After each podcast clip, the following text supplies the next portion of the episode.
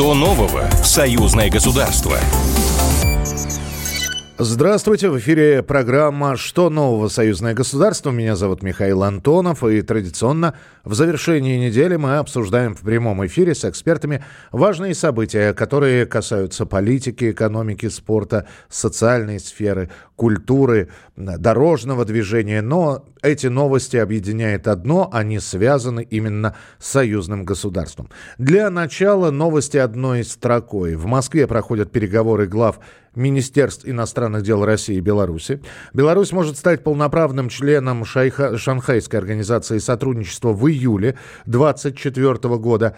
И водители из Беларуси и России могут обменять свои национальные водительские удостоверения без сдачи экзаменов, начиная с 1 апреля 2024 года. Ну а теперь э, к другим новостям более подробно. Президент Беларуси встретился с главами делегаций, которые участвовали в 19-м заседании совещания руководителей органов безопасности и разведывательных служб государств-участников СНГ. И я напомню, что за последнее время и Россия, и Беларусь уже задерживали группы террористов.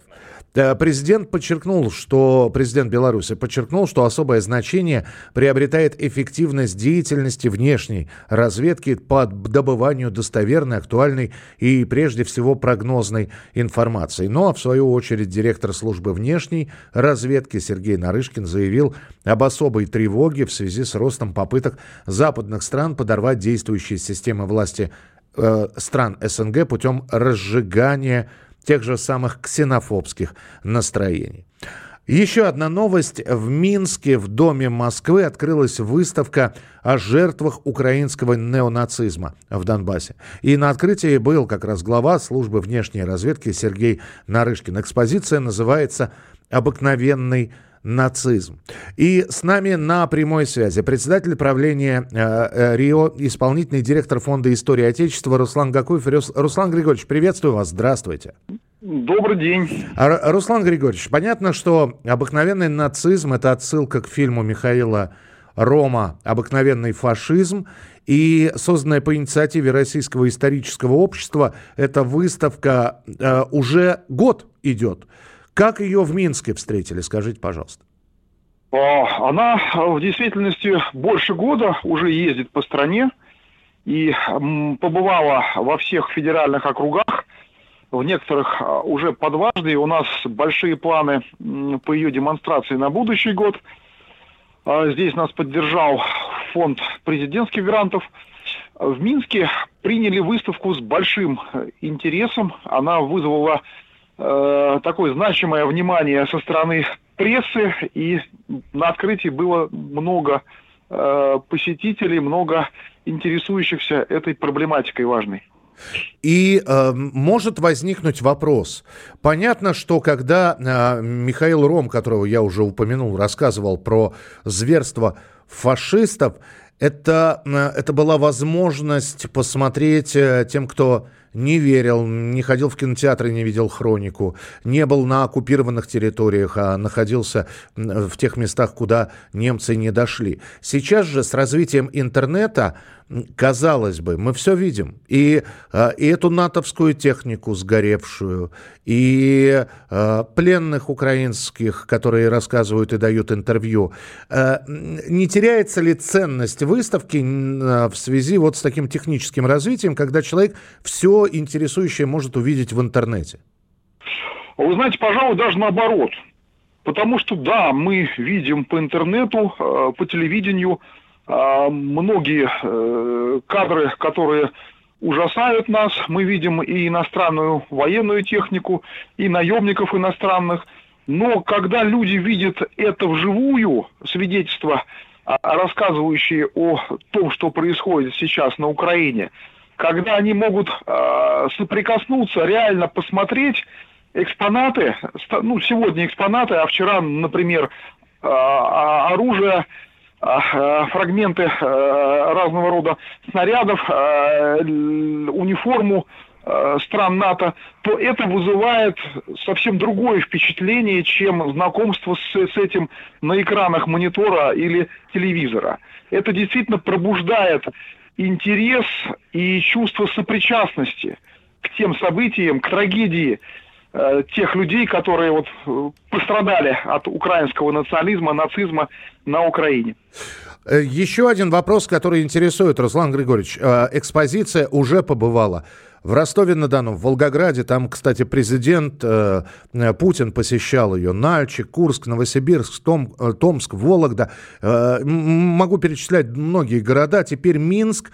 Это все-таки кочевая экспозиция, передвижная или она в конце концов, объездив города, будет где-то находиться в стационаре, куда можно будет прийти, посмотреть. Это я сейчас такой, опять же, заброс в прошлое, когда некоторые выставки были передвижные, но в разных городах стали появляться э, музеи Великой Отечественной войны.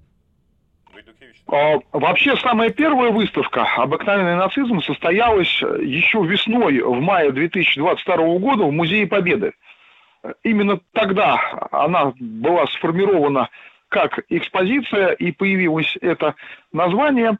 А в дальнейшем э, было создано две экспозиции. На сегодня по стране, так как запросов очень много, ездит две э, экспозиции, фактически идентичных по своему содержанию.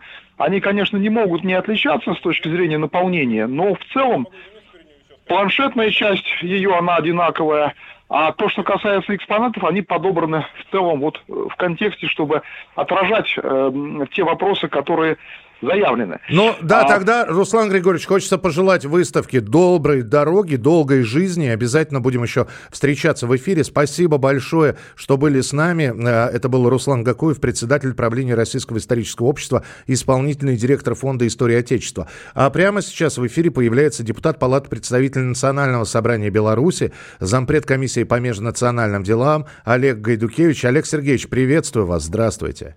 Э, добрый день, добрый день. Мы здесь в самом начале передачи говорили про э, то, что э, президент Беларуси встретился с главами делегаций, которые участвуют в 19-м заседании совещания руководителей органов безопасности и разведывательных служб. Э, у нас с вами три минуты беседы будет, но я хотел бы вот от вас, как от депутата, оценку сегодняшних ситуаций, сегодняшней ситуации на границе. Это, во-первых, на границе союзного государства, на границе Белоруссии, Польши, Белоруссии, Украины. Э, и э, работа контрразведок союзного государства или обеих стран. Пожалуйста. Э, хочется первое сказать, что очень откровенная встреча была главы государства с руководителями разведок. Он называл вещи своими именами, риски, угрозы, что делать, как. То есть достаточно откровенно, честно, как есть. И я думаю, что эта встреча еще больше сплотит э, разведки наших стран. Что касается там Беларуси и России, то мы вообще работаем как одно целое по ряду направлений, в том числе по предотвращению э, терроризма, экстремизма и охране наших границ. Что касается ситуации вокруг наших стран, то она достаточно напряженная. Мы прекрасно видим, что Запад любой ценой хочет продлить войну на Украине. Это США и Великобритания. Им плевать на мнение Европейского Союза. Они прекрасно знают, что победить невозможно, что Россия цели СВО закончит, потому что они э, абсолютно спокойно выполняются. И сейчас, значит, надо втянуть какие-то другие страны э, в конфликт. Надо сделать какие-то провокации на белорусской границе попытаться Беларусь тянуть, а вместе с Беларусью другие страны Европы, которые зависят от США, такие как Польша, Литва. Поэтому продолжают концентрировать войска на нашей границе, несмотря на то, что в Польше пришло другое правительство к власти, ничего во внешней политике не поменяется, они все равно зависимы очень сильно от США. Единственное, что сейчас они больше будут э, погрязли в своих внутренних разборках, но риски остаются. Остается риск терактов экстремизма, потому что буквально на этой неделе спецслужбы э, рассекретили разговор в Киеве беглых радикальных оппозиционеров Беларуси и киевских депутатов угу. и представителей разведки киевских, которые в открытую говорили о терактах и экстремизме. То же самое касается и России, потому что впереди у нас электоральные кампании, президентские выборы в России, парламентская кампания в Беларуси, и будет сделано все, чтобы дестабилизировать ситуацию.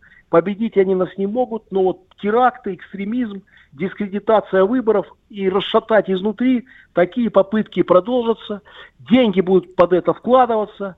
Ну, то, что наши разведки справятся из спецслужбы, я не сомневаюсь. Это видно по их работе. Будем надеяться. Спасибо большое. Олег Гайдукевич, депутат Палаты представителей Национального собрания Беларуси, зампред комиссии по межнациональным делам, был у нас в эфире.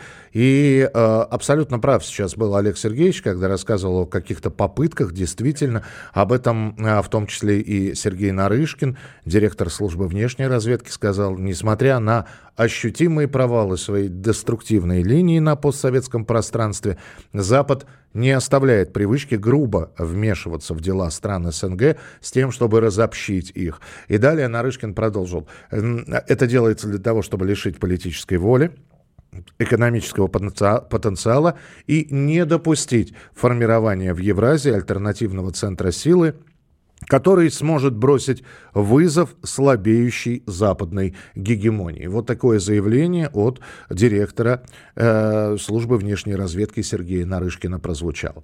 Это была программа «Что нового союзное государство». Ровно через неделю будут новые новости, э, новые события, которые мы обязательно станем обсуждать в прямом эфире с нашими экспертами. Оставайтесь с нами, впереди много интересного. Что нового в союзное государство? Программа произведена по заказу телерадиовещательной организации союзного государства.